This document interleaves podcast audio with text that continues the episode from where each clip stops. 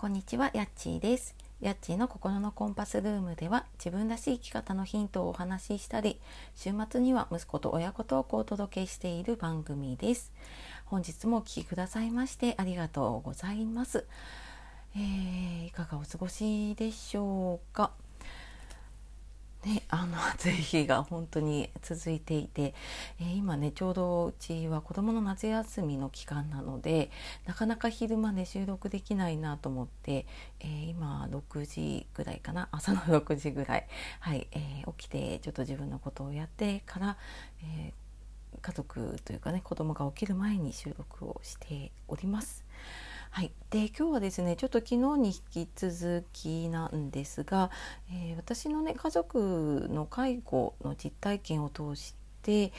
の話で、まあ、家族にね迷惑かけないためにやるべきことっていうのをちょっとお話ししようかなと思います。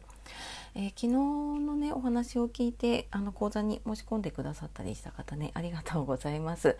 えー、今月のエンディングノートの講座が、えー、7日の土曜日に予定をしているのでちょっと事前にねノートを発送する関係でそろそろ締め切りにはい近くなっておりますので気になる方いたらあの見てみてください。で、えー、今日はですね、まあ、その家族とかね大切な人に迷惑かけないためにはねどうしたらいいのかっていうことで、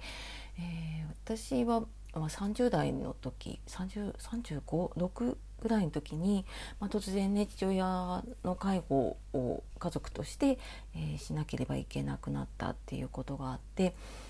まあ、その年だったのでまだ全然その親の介護のこととか全く考えてないしで親自身もやっぱりそんな風に突然自分がね病気になってじゃあなんか介護とかをね受けるようになるとは全然考えていなかったので、まあ、全く準備もしていなかったんですね。で、まあ、ただあの余命宣告をされたっていうのがあったので、うんまあ、父が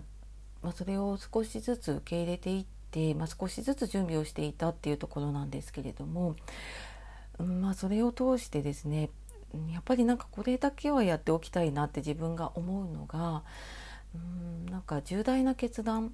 それは物に対してもそうだし気持ち的な、ね、思いに対してもそうなんだけれども、まあ、それで重大な決断を家族とかね大切な人に丸投げしないっていうことをしておきたいなっていうふうに思います。でまあ、あの私の場合ねどうだったかっていうとうんなんかその家でずっと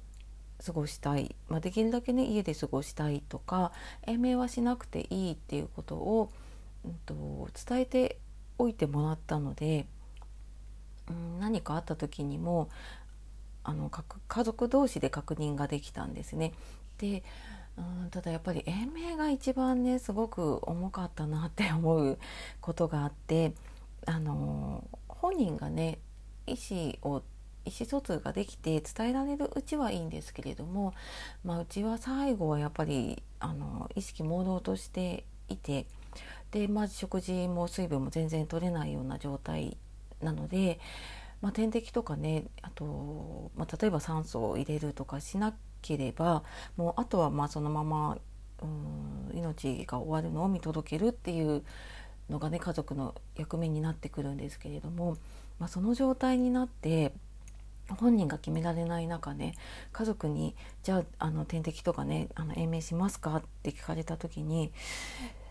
なんかなかなかしないしなくていいですって決断って結構やっぱ人の命を目の前にするとね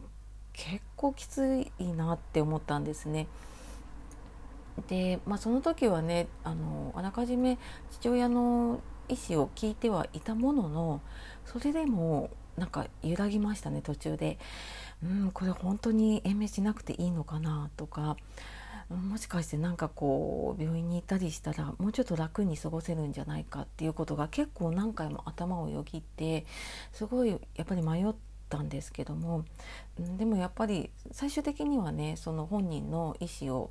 尊重しようっていうことで、まあ、最後まで自宅でで延命はしないっていうことをあの突き通したというかね貫き通しました。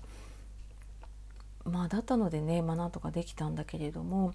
これ何も聞いていなかったって突然そういう風になったとしたらやっぱりものすごい重大な決断で、うん、きっと負担なんだろうなって、まあ、これは逆にね私自身がそうなった時に家族にそういう負担をかけちゃうんだろうなと思ったので、うん、なんかこれだけは、まあ、準備というかね